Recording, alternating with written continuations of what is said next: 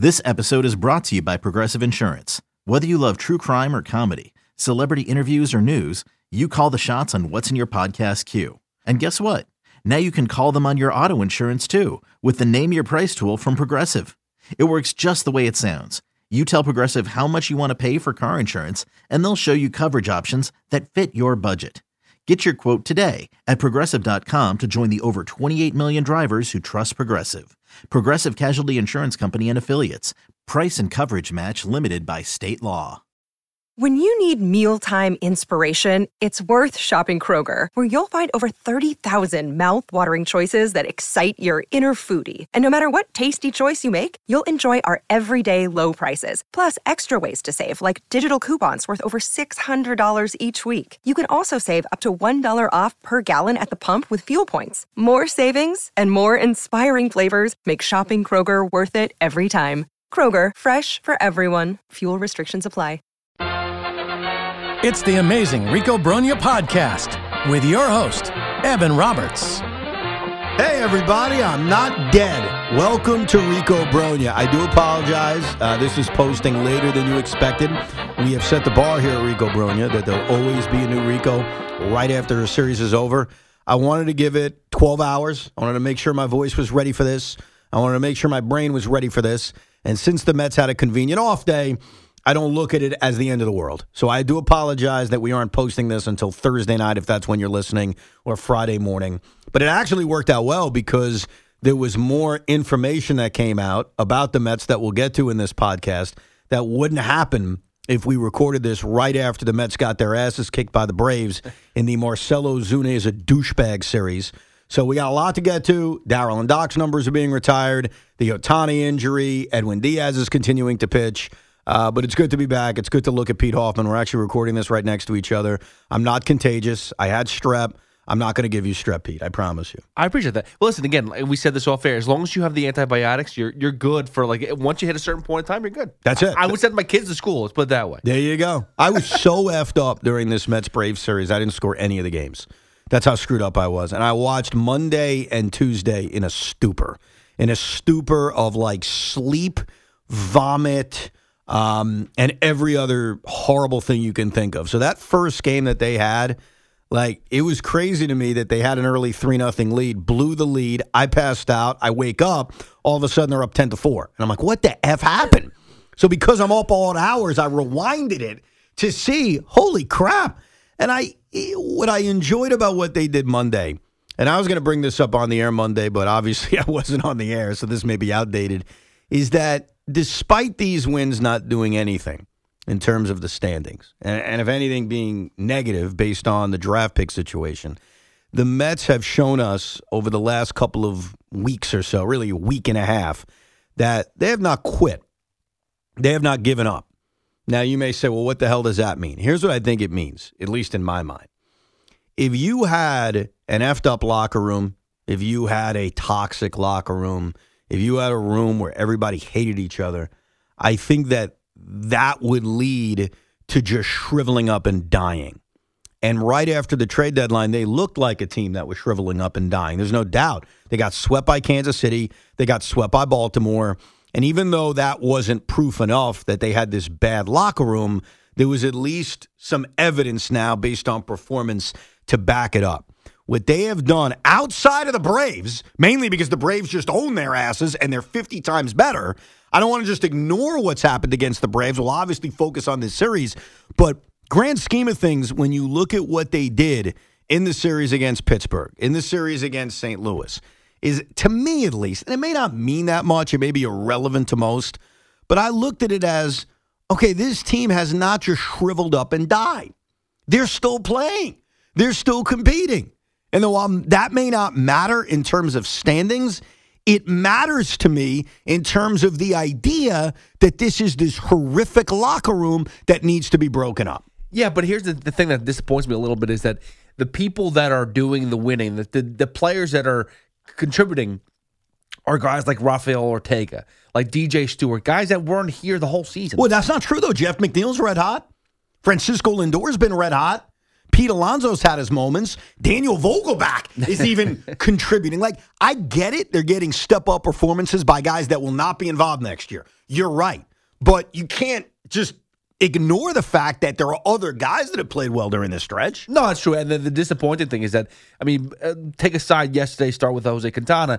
For the most part, he's pitched great. Like you could see him as as not saying a future piece, but like as like a, a good number three starter in this this rotation. And seeing how if things worked out where people were healthy the entire season, that actually this team wasn't that far off. And you see Verlander, Yeah. you see Verlander and Houston going, oh crap! I know. We're not that we weren't that far away. Yeah, I I haven't gone full. They shouldn't have done it yet. I haven't had that full regret. I mean, look, the Mets are not going on any kind of crazy run here, and I there was no moment during the St. Louis series where I was like, well, if they win this game and then they win this game, I haven't gotten there.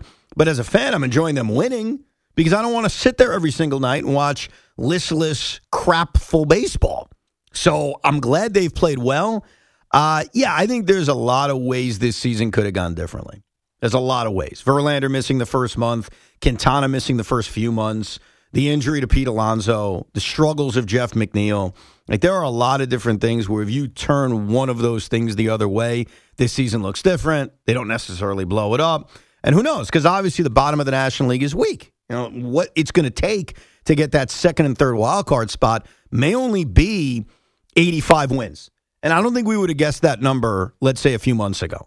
So they do come into this series at least with a little bit of momentum.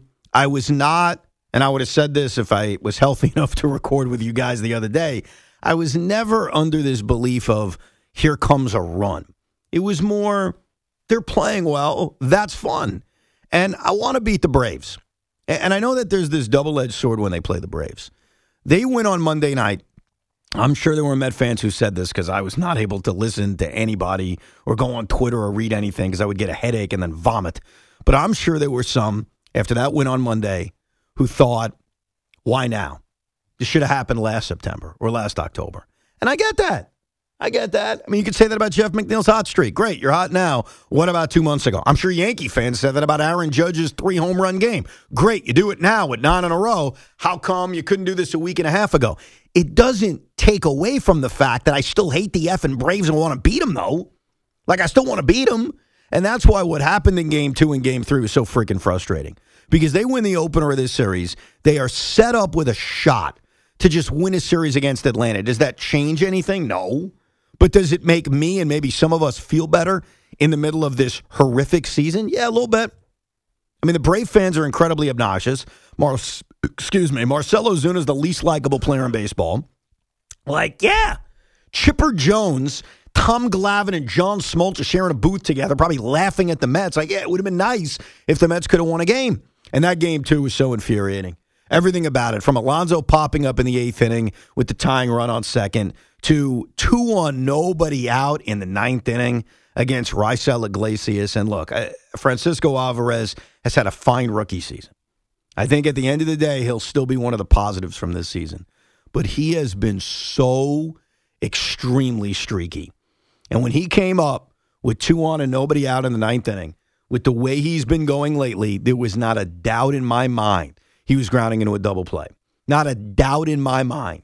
And that ball off the bat, I thought for a second, wow, I'm going to be wrong. It's going to be a triple play. It's going to be a 5 4 3 triple play, and that's how this game's going to end. And why the hell not? Like, that'd be the perfect exclamation point to us sucking against Atlanta. But Alvarez, and I don't even blame Buck now for saying, hey, we're going to cut down his playing time. Why not? He looks like he's worn down. I'm still hopeful for him in the future. He is still the starting catcher of this team next year, no question. I'm not looking to trade him, obviously, but he has been so up and he's been extreme this season. Yeah, well, do you think about the, the biggest moments that came, uh, you know, that, that the, uh, biggest comebacks came off of his bat in the biggest situations? We talked about that. He's always, eh, eh, I don't know what it is. Maybe it's going to be his career. He's always going to be up in the biggest spot. Eh, I just, it just seems to be with the one game that we went to. I think as well, like he was up with like the seventh or eighth inning or whatever it was in another big spot. He's consistent. The thing is, he doesn't always land, and that that is a problem. But uh, again, He ain't he's consistent. Consistent of what? consistent that he's always up in the big spot. Oh, oh, that yes, that is true. The big spot finds him. I'll give you that. Yeah. But ag- yeah, but again, the the point is though is that I will he will he has his moments, and that enough will set the tone for future years with him. He's had a fine rookie season. He's done enough where he's the guy, he's the catcher behind the plate next year. He do, he's good enough offensively where when he doesn't catch a day game after night game, he should probably be the be, be the DH. Obviously, the makeup of the roster will have a lot to say in that. But right now, he's he's frustrating because he's not the same guy. And if you look at his numbers broken down by month, it's kind of crazy. It's he's an every other month kind of guy. So maybe he'll have a huge September. maybe that's what it means. But game two pissed me off. Game two and losing that game three to two was the game where I knew they're they're losing this series. There's not a doubt in my mind they're losing this series, and that sucks because it's the Braves and you want to beat them. And Quintana in Game Three of this series, he was good for a few innings. He ran out of gas in that fifth inning, sixth inning, I forget the inning. Buck stuck with him way too long. I get why he did though. You know he's going to trust Quintana. Him and Senga, the only two guys in this rotation you trust. And obviously the game got completely out of whack as far as Peterson and Megill is concerned. There's nothing they can do over the next month. There's nothing that they have done in the brief time they've entered the rotation that's going to change what they are, which is not members of the rotation next year. You want to view them as depth guys? Fine. Ne- depth guys are never going to be great. Think about it. Like your depth starting pitchers, you can't have them be reliable starters because if they were reliable starters, they'd be reliable starters. They wouldn't be depth guys. I'm intrigued by both of them out of the bullpen to see if they can become better weapons that way, especially with Megill. Megill's velocity's been way up. So it seems like since they traded Max Scherzer, Tylor Megill has taken Max's advice and thrown it out the window and said, why should I listen to this guy? So he's throwing harder, but he's not. I, there's no evidence that either Megill or Peterson, and the only thing Peterson has going for him is a lefty, so you can be a late developer. I buy that. These guys are not a part of the rotation next year. And if they are, then that just shows you the state of the 2024 New York Mets. Well, but the, my, my other question is this, though. Like, they keep on trying the Peterson, the Megills. I understand that you have to just, just give it a shot. Maybe something will click. But then Joey Lucchesi goes out there, has a good, good, good outing, and they they option him again. Uh, it doesn't make Yeah. sense to me why they don't give him a fair share. He deserves a fair shake. I think he will come back after the 10 days are up. Obviously, they got to wait, barring injury, to bring Joey Lucchesi up. I think probably because they're going to try to limit Senga's innings and not pitch him too often. They're going to want a sixth man in the rotation a lot anyway. I think Lucchesi should come back. I think Lucchesi is definitely a depth guy next year. I, I don't see the upside as much in converting him into the bullpen, into a bullpen role, and having him flourish there. I think I can see it more with Peterson and Megill. But those are the auditions we're looking at. Same thing with the bullpen. The bullpen's had its good moments. I mean, think about how well the bullpen pitched on uh, game one of this series. You know, the, the entire bullpen ended up pitching four and a third scoreless innings against that Brave lineup, which is not bad. So they've had their moments, but is Phil Bickford or Trevor Gott or Sam Coonrod necessarily a part of this pen next year? I think they battle for spots, but I think you would want more reliability in this bullpen. Uh, what just annoys me to no end, though, it just kills me is, and it, again, evident in this series against Atlanta, and this is the team that they should do it against. More Mets get hit, and nothing happens. And, and I, I've come up to a new conclusion. Ronald Acuna Jr. is a great baseball player, and I have no issue with him as a person. I've seen nothing that makes me think Ronald Acuna is a bad guy. He's a flashy baseball player. He is a great baseball player. I respect him. Like, I, I just respect Ronald Acuna. So I need to change something I've said for months, which is the Mets need to drill Ronald Acuna. He's not the guy. The guy they need to drill is Marcell Ozuna. He's a douche, number one. Okay, let's and Brave fans know it. I know they feel bad cheering for him. We'd all do the same thing too. Like you're cheering for the performance, not the human. They all know he's a horrible scumbag. Like we all know that. That's not debatable. So when you drill him, you could accomplish a couple of things. A, you could do it to stand up for yourself. Two, you could punish a bad human being. And three, he was like eight for 12 in this series. So he's also tortured the Mets. So uh, it's done now because they don't play the Braves again. But they should have drilled this guy like five different times. And the gutless Mets have continued, and I blame Buck for this mostly. The tone is set by the manager. Like why they have not ever decided to fight back, whether it's, I think charging the mound is an individual person issue. So I wouldn't put that on Buck. That's up to the player. Guy gets drilled, he wants to charge the mound, go dance, go dance. But in terms of hitting somebody, it bothers me that Buck has never called upon the Mets to do it, and now it's too late unless you want to wait till April of next year. Well, listen again. It, do they have someone that can actually hit somebody? Is the question. Oh come on, Sam Coonrod can hit somebody. I mean, I, I, I don't understand the point of of fighting when it comes down to the hitters.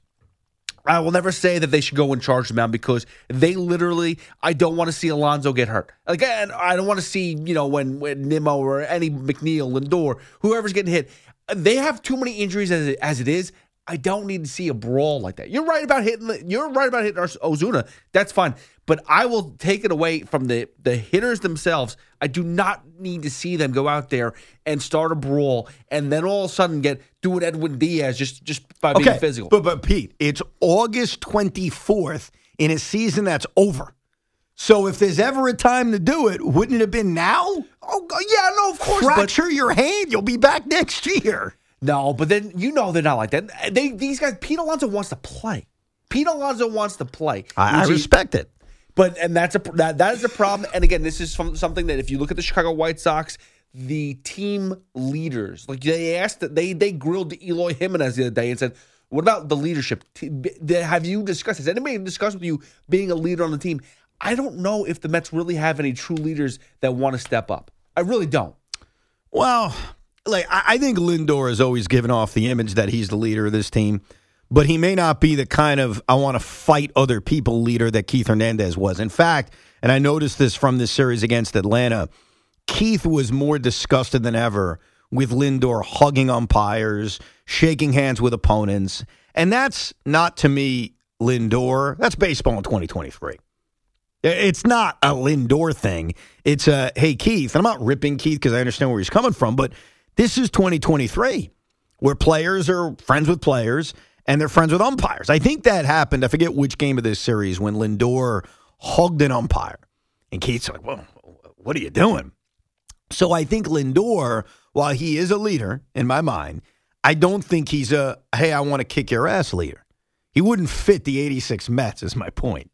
Well, I mean, he would take it out on Jeff McNeil, but that's about it. Well, yeah, that was the one example of it, I guess. But that took a lot. Took a lot of prodding, I guess, before that finally happened. Either way, this series sucked. Well, let's just call it like it is. They win a game against Atlanta. We're feeling better about ourselves, and the Mets never saw another lead again. That's what it came down to. They do take on the Angels this weekend. There will be no Shohei Ohtani, which here's why this sucks. It's purely selfish. I want to point this out right away. Selfish. First world problem my Met tickets are worthless. Okay, they have absolutely no value. Now, I don't mind handing it out to people, uh, social media followers, Rico Brogna listeners. I got no problem to the games I can't go to. I have no issue with that. I'd rather do that than sell them for $11 a ticket. About a week and a half ago, I looked at the Met schedule and said, my one chance, not even to make money, but to get something back was Shohei Ohtani. God forbid he pitches a game. Even if he doesn't, he's playing at Citi Field. This is an event. This is special for us. Not all of us go to Yankee Stadium once a year to see him. Wow, this is going to be amazing. And so I was looking at this weekend against the Angels as not only an opportunity to see him for the first time ever. I have not in person, but hey, maybe I'll actually be able to get a few dollars back for some of my tickets and extra tickets. And then what happens? Shohei Ohtani and his torn UCL. I mean, what are we talking about? So selfishly, I'm disappointed I don't get to see him, and I'm disappointed that the Met tickets over the weekend are completely worthless. But I had this epiphany. Epiphany? Epiphany. Epiphany. Epiphany. Yeah, that used to piss Craig off when I would say it wrong. I had this epiphany the other night. When Kevin Durant tore his Achilles against the Toronto Raptors in the NBA Finals, I didn't know this at the time. It was a horrible injury. Nobody wanted to see that happen. It changed his free agency. It did. I does he still sign with the Nets if he's not hurt? I don't know. But there's certainly been a lot of reporting that have said no, it would have changed his free agency. I think Ohtani's injury has changed his free agency. I think it's changed it in a major, major, major way. Number one, could Ohtani say, you know what? I'm just taking a one year deal because I need to prove that I am healthy. I need to prove that I can pitch at a high level and kind of get back to where things were a month ago when I was going to get $600 million. That's possibility number one. I do not think that's likely, but I'm just throwing it out there. Possibility number two is he's going to go in a free agency with uncertainty about his UCL. Most teams wanted to pay for a two way star, not a one way star. A one way star is still pretty good. I mean, Shohei Ohtani is one of the best bats in baseball. Most teams could use him. But then he's no longer special. He's just this incredibly gifted left handed bat. That's all he is. He's not a pitcher. How many teams could afford to pay him like a two way star knowing he may not contribute in 2024? How many teams have said privately, well, we think we'll be good in 2024, but we're really going to be good in 25 and 26? What I wonder about is if the Mets are going to be more willing than any other team in baseball to pay Ohtani the full allotment of what he wanted, knowing, hey, he may not pitch in 2024, but that's okay.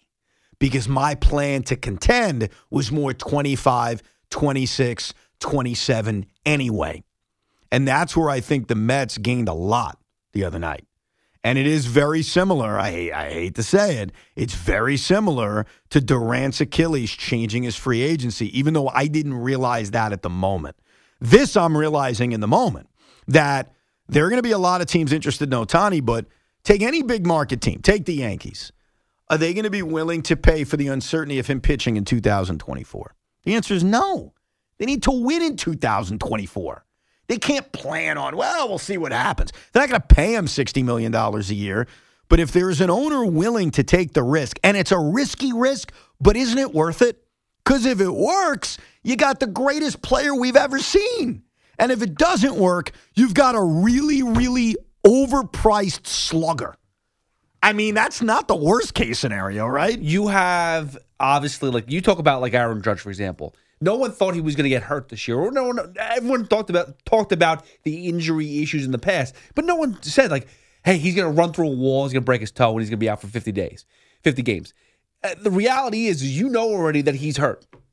But I would still say Shohei Ohtani in a 10 year span for $600 million is going to give you better stats throughout five to six years than not having him. And he's going to help you win. So I think he is at now a lock. And I thought this, uh, you're the first person I thought of. I'm glad that you brought this up about the Nets because it actually fits.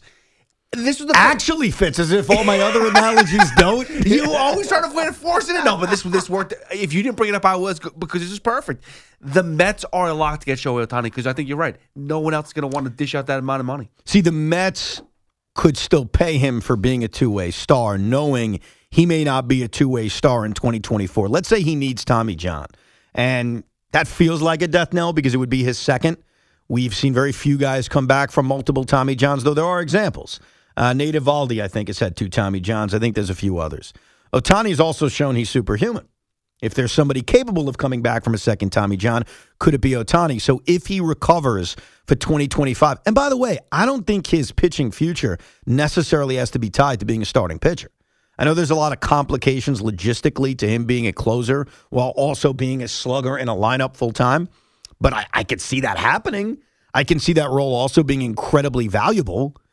I think that the Mets are one of the teams that could afford to pay him for what he may be in two years as compared to any other team in baseball that's going to look at him now and say, well, I can't pay for this. I can't pay for you being a two way star. I don't know if you're going to be a two way star next year. I don't know if I'd go as far as lock, but I think their odds have gone up. I really do. I think their chances have gotten better based on this incredibly unfortunate situation for him. And now, is this the same situation that that Tanaka went through. That Masahiro he t- had a tear in his UCL, but they never did the surgery. Well, you can pitch through a partially torn UCL. Adam Wainwright did it for many years. Masahiro Tanaka's done it for many years. Uh, DeGrom did it for a few months, I think, before he finally needed it. We don't know. And I think that's going to be the mystery of his free agency is that we don't know. And every general manager and every doctor that a team uses may have a different opinion on it. So unless Ohtani and his personal doctors are making a decision before signing as a free agent, every team is going to have their own view on what they think of his arm issue. Like every team's going to look at it differently. That's what's going to make this free agency even more fascinating than it already was. But if there is a team position to take, or and it's a risk, of course it's a risk. We all know that. And I get it that there are going to be people listening saying it's not worth the risk. I'd only differ with you because I think it is worth the risk because in a worst case scenario, assuming he can still hit, I got a hitter. Now, obviously, the worst, worst case scenario is he can't do anything. If he can't do anything, I got a sunk cost of $60 million a year.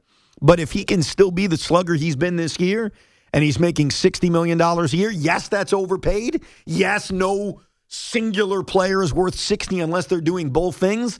But that's the risk for getting the superstar that can do both. And I think the Mets are positioned, especially based on the whole idea of we want to be good next year, but we're really thinking about 25, 26. Based on that, they could say, yeah, go have your Tommy John. Don't worry about pitching in 24. We'll give you the full allotment, kind of like what the Nets did with Durant. Full max, no issues. You ain't gonna play this year. Don't worry, we got you. I I could kind of see it. I love it, and then especially the fact that you can now give another year to. And I'm not saying that we're gonna, you know, throw the 24 season. I'm not saying No, that's no, the no. case, but you do have that that that opportunity to look in on some of these younger guys that you do have, the vassals of the world. You're bringing up the the Mauricios. Hopefully, actually gets an opportunity, and you don't have to feel as much pressure about it because you do know again, like you said, 25, you're going to compete. And here's the other thing too is I think that as far as business wise goes, you talk about Ohtani when he plays, they will sell out every game. Yeah, no, there's a business aspect to it. There's no question about that. There's definitely a business aspect to it, which I think the Mets have a lot to gain from. The Yankees sell out or come close to sellouts every single night. And I don't believe that changes next year, even with the Yankees coming off of this bad season. So financially, I think based on ticket sales, based on uh, the commercials you put out in the outfield, whatever that's called, the billboard stuff, uh, jersey sale. I don't think you actually get the money off of jersey sales, so I leave jersey sales out. Uh, local TV ratings. I do think there's more room for the Mets to gain than there even would be for the Yankees, and certainly the Mets have an owner that I think is willing to spend more. So I feel bad for Shohei Ohtani. I, I do. I was looking forward to watching him this weekend, but I really do think this has a little uh, Durant Achilles. Uh, It's got a little Durant Achilles in there. In the long run, it is going to be beneficial for the Mets. I, Yes. I really do believe it. I think Yes. you're right. I think you're onto something, my friend. Uh, let's get to these retired numbers. This is why delaying this Rico turned out to be really, really good. I didn't see this one coming. Joe B's been yelling about it for about two years. It's been more than two years, but ever since the Mets reopened the idea of retiring numbers, Keith Hernandez, Jerry Koosman, I know Benengo's been screaming about it, and I've I've understood. Uh, in the past, I have been anti-retiring numbers. I like the fact that the Mets had this very tough standard for retiring numbers. I lost the debate. So that's the way I look at it. Because Sal was even asking me earlier, he said, Are you still anti retiring numbers? And I said, Well, here's the problem. I liked the bar they had for former players. I like the idea of you better be a Hall of Famer. You better have spent your entire career with the team. Otherwise, I'm not just retiring a number. I lost. Like I, I lost the debate. Jerry Koosman didn't qualify for that. His numbers retired. Keith Hernandez didn't qualify for that. His numbers retired. So for me to continue with the same archaic thought would be a waste of time. It's already been blown open. So now that you've retired Koosman's number, now that you've retired Keith's number, I have a zero issue with retiring Doc and Darryl's number. I think what the Mets have shown with these recent retired numbers is that 1969 and 1986 really matter. And if you were a part of a championship team, we're going to relook at your legacy and decide, hey, maybe you should have your number retired. So when it comes to 1986, they broke the uh, what's it called? They broke the something, the barrier. I was going to say something sexual, but I probably shouldn't. Broke the uh, the bro. They broke something by retiring Keith's number. They said, okay, here's your first guy from 1986. Now they go Doc and Doc and Darryl. The only issue I have, and I, I can't even say it's an issue because they'll probably get it right eventually, is there was a Hall of Famer on the 86 Mets. There was a guy who thought of himself as the captain of the 86 Mets. And that guy's Gary Carter. So Keith, yes. Doc, yes. Darryl, yes. But this le- legitimately leads to the next guy, and the next guy is Gary Carter. So what this has done, and I'm not complaining about it, I'm analyzing. That's all I'm doing right now. Is it's opened up the floodgates to more guys. Once you retire Koosman, you gotta retire Keith. Once you retire Keith, you gotta go Doc and Darryl. Once you go Doc and Darryl, you gotta go Gary Carter. I think that will inevitably happen. Unfortunately, because Gary is no longer with us, they probably don't feel like there's any rush. Uh, It sucks to say that. That's the truth. Doc and Darryl are with us right now. Retire their numbers. So I'm happy for Doc and Darryl. They're a huge part of the history of this franchise. Doc Gooden was my first favorite Met growing up. I started to understand baseball as Darryl was leaving. That's where I'm at with Darryl Strawberry. And I always, growing up, had this hope that they would bring him back, that he would be able to finish his career with the New York Mets. That did not happen. We know about his legacy with the Yankees, which is just, what can you do? I mean, I, you know, I, I don't blame Doc or Darryl for it. George Steinbrenner wanted to collect 86 Mets. He also was, I think, deep down a good guy. Like deep down, I think he wanted to help these guys. So I do respect that, appreciate that. But yes, it does pain me that Doc and Darryl were Yankees. I mean, I, I'm not going to lie to you. It, it sickens me that Doc couldn't return to Shea Stadium as a New York Yankee in 2000. It does. It sickens me that Yankees Angels at Shea Stadium when the beam fell, Darryl's hitting a fly ball to left center field, and the home run apple's starting to come up. Like that, all that stuff sickens me. With that said, they are legendary Mets. They don't win the 86 World Series without him. And a lot of ways, they're the faces of the 86 Mets. So, congratulations to Doc and Darryl. I have lost the argument when it comes to retired numbers, so no. I have no ill will towards those guys getting their numbers retired. But don't you like the fact that it's the history of the Mets is now really being more prominent? I know it sucks that it's always like, well, just the 86 and 69 team, really, that we always talk about. But the reality is, is like, you know, you do have to highlight those those moments and those players because other, otherwise there is no history. Like we could talk about like the the 93 team and some bad Bobby Bonilla teams or whatever the case is. You know, we could talk about David, the, David Wright and the Jose Reyes, woulda, coulda, shoulda. But the reality is, it's just the 86 really re- in recent years that we can really talk about and highlight, and especially be, the guys that are around still. So I think it's it's important. And listen, I understand there's a battle, and I understand like the hey, it makes it feel more special because we have such a limited, you know, limited history of people getting into the Hall of Fame and retiring their number and all that other stuff. But I think it's important just to kind of open that. That's what I said. Like David Wright's going to get in. Like they're going to retire his number. Soon. I was I would have always been in favor of David because I think he was kind of like the Mattingly of the Mets, career Met. Career ended unfortunately early due to injury. Was a tremendous player, but I, look, I can't relitigate the argument. I lost. I'm good with it now. It's not like I protest these retired jersey nights and say, "Ooh, I hate it." No, I mean it is what it is. It it sort of bothers me though that for the last few years, knowing this was going to happen, because deep down, once they retired Koosman's number, you knew it'll be Keith, it'll be Doc, it'll be Darryl, it will be Gary, it'll be David. Those are the guys I'm pretty comfortable with. They'll retire the numbers of. Why? Why do you give out Doc Gooden's number last year to Travis Jankowski? I'm serious. Why last year do you give Darryl Strawberry's number out to Nick Plummer? Like, why? That's the only thing that sort of bothers me. Like, I can't argue about Paul Lo Duca wearing it in 2006 because it was a long time ago, or Rick Ankiel wearing it in 2013, or Dice K wearing 16, or Alejandro De Aza. Like, I can't argue that because it was it wasn't clear then. Like I didn't know. None of us knew during the Wilpon era that this all of a sudden was going to change. And by the way, the Wilpon started this change. We, we can't ignore that. They were owners when Koosman's number got retired.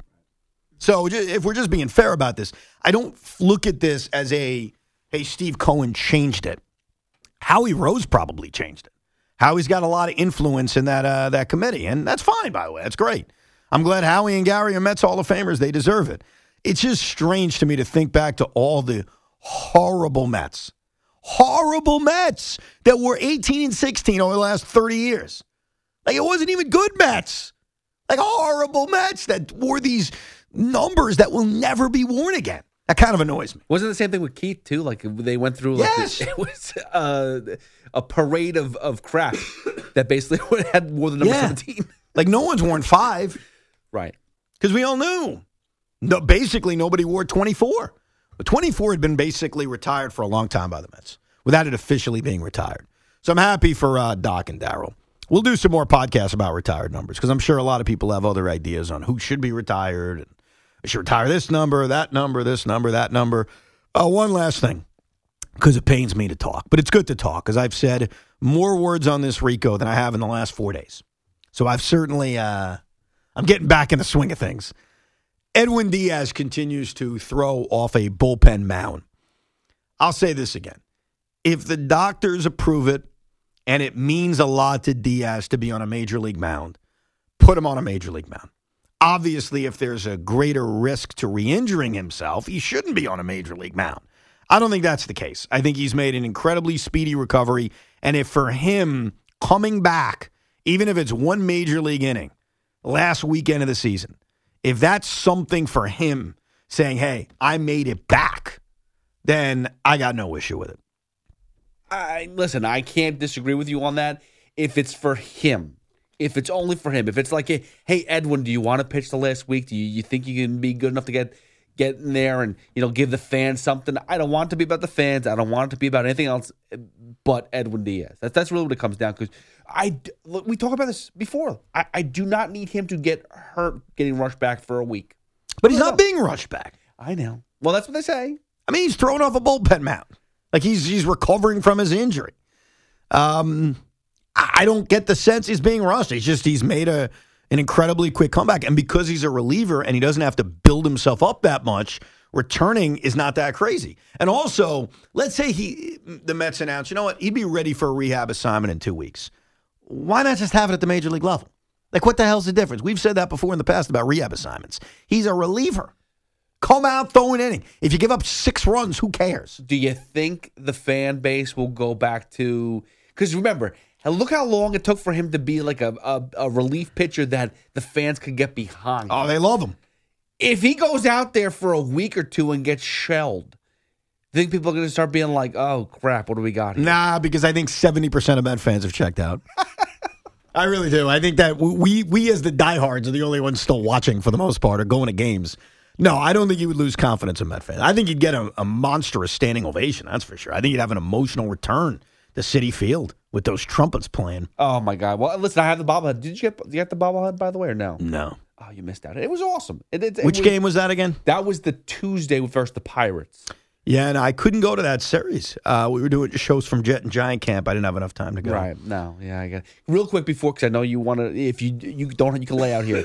I just have to say something Go ahead. because there is a new team now that's taken pet that has surpassed the Braves as the heated rival.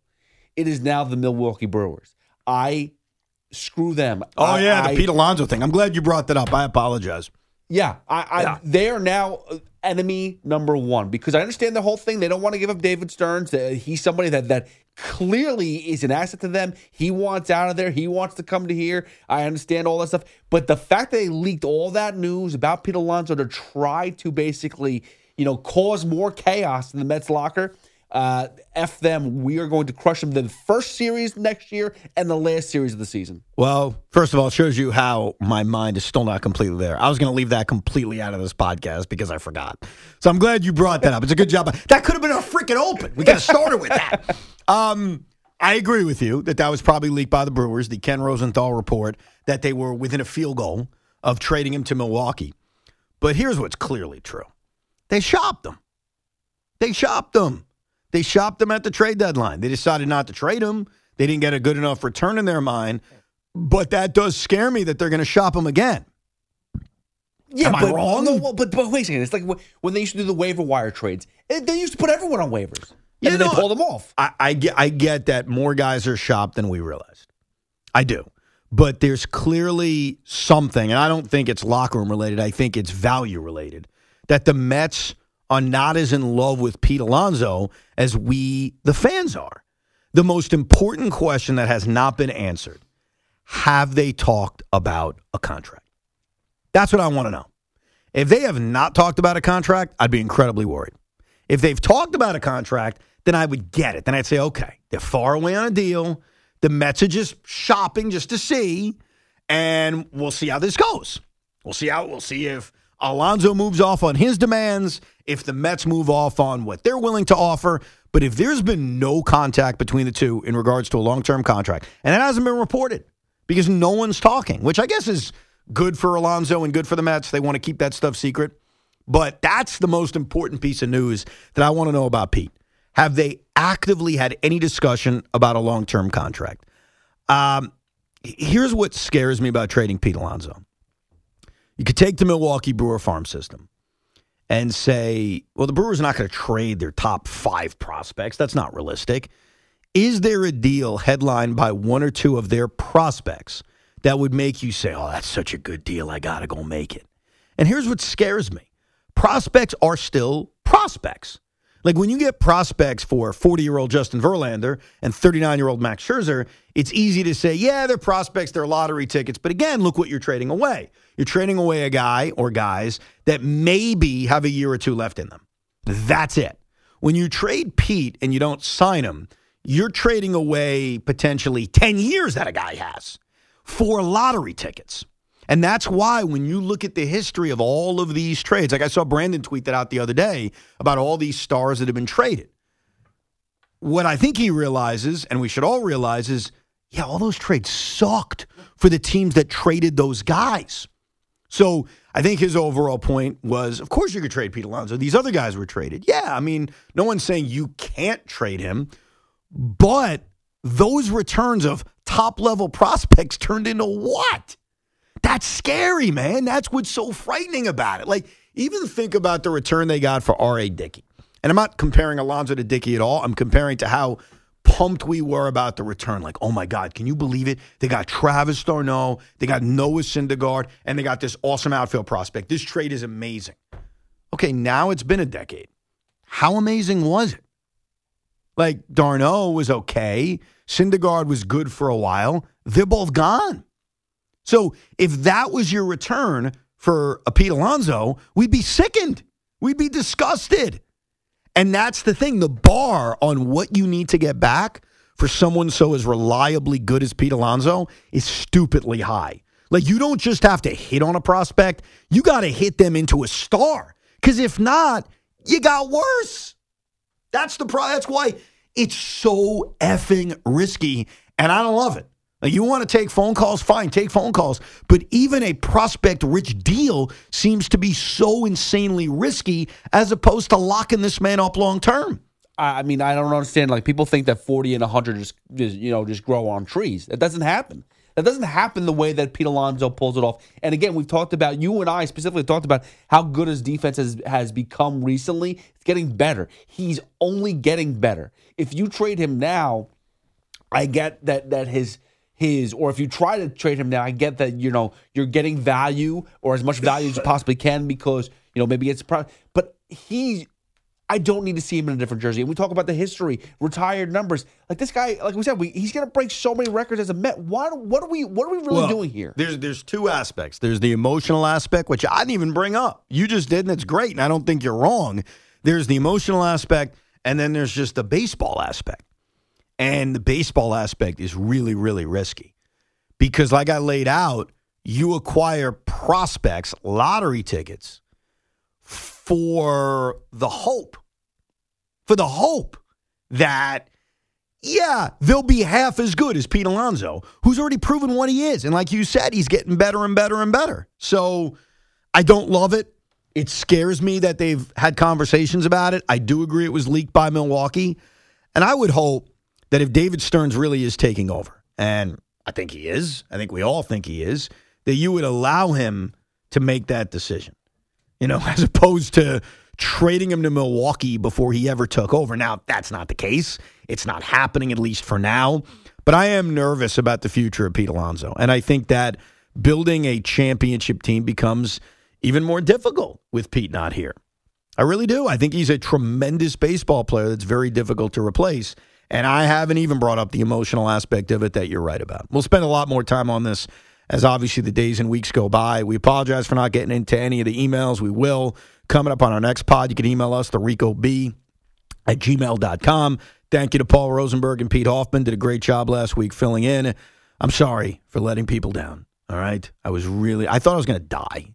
That's how sick. That's pretty dramatic, though. He he looks great, guys. By the way, he looks perfect. He's just he, he's just playing hooky. He wanted to take some time away from us. Oh, trust me. Trust me. I love my family, but uh, no, I uh, I was not looking to I was not looking to get away from you or the show. But uh, I'm back at least on WFAN for a few days, and uh, we'll be back with more Ricos. Maybe we'll even give you a bonus Rico because I feel so bad. But thank you for listening and downloading to this a little bit late edition of Rico Brogna. We hope you enjoyed this episode of the Rico Brogna podcast. It's amazing, isn't it? Make sure you download it now to keep it on you at all times.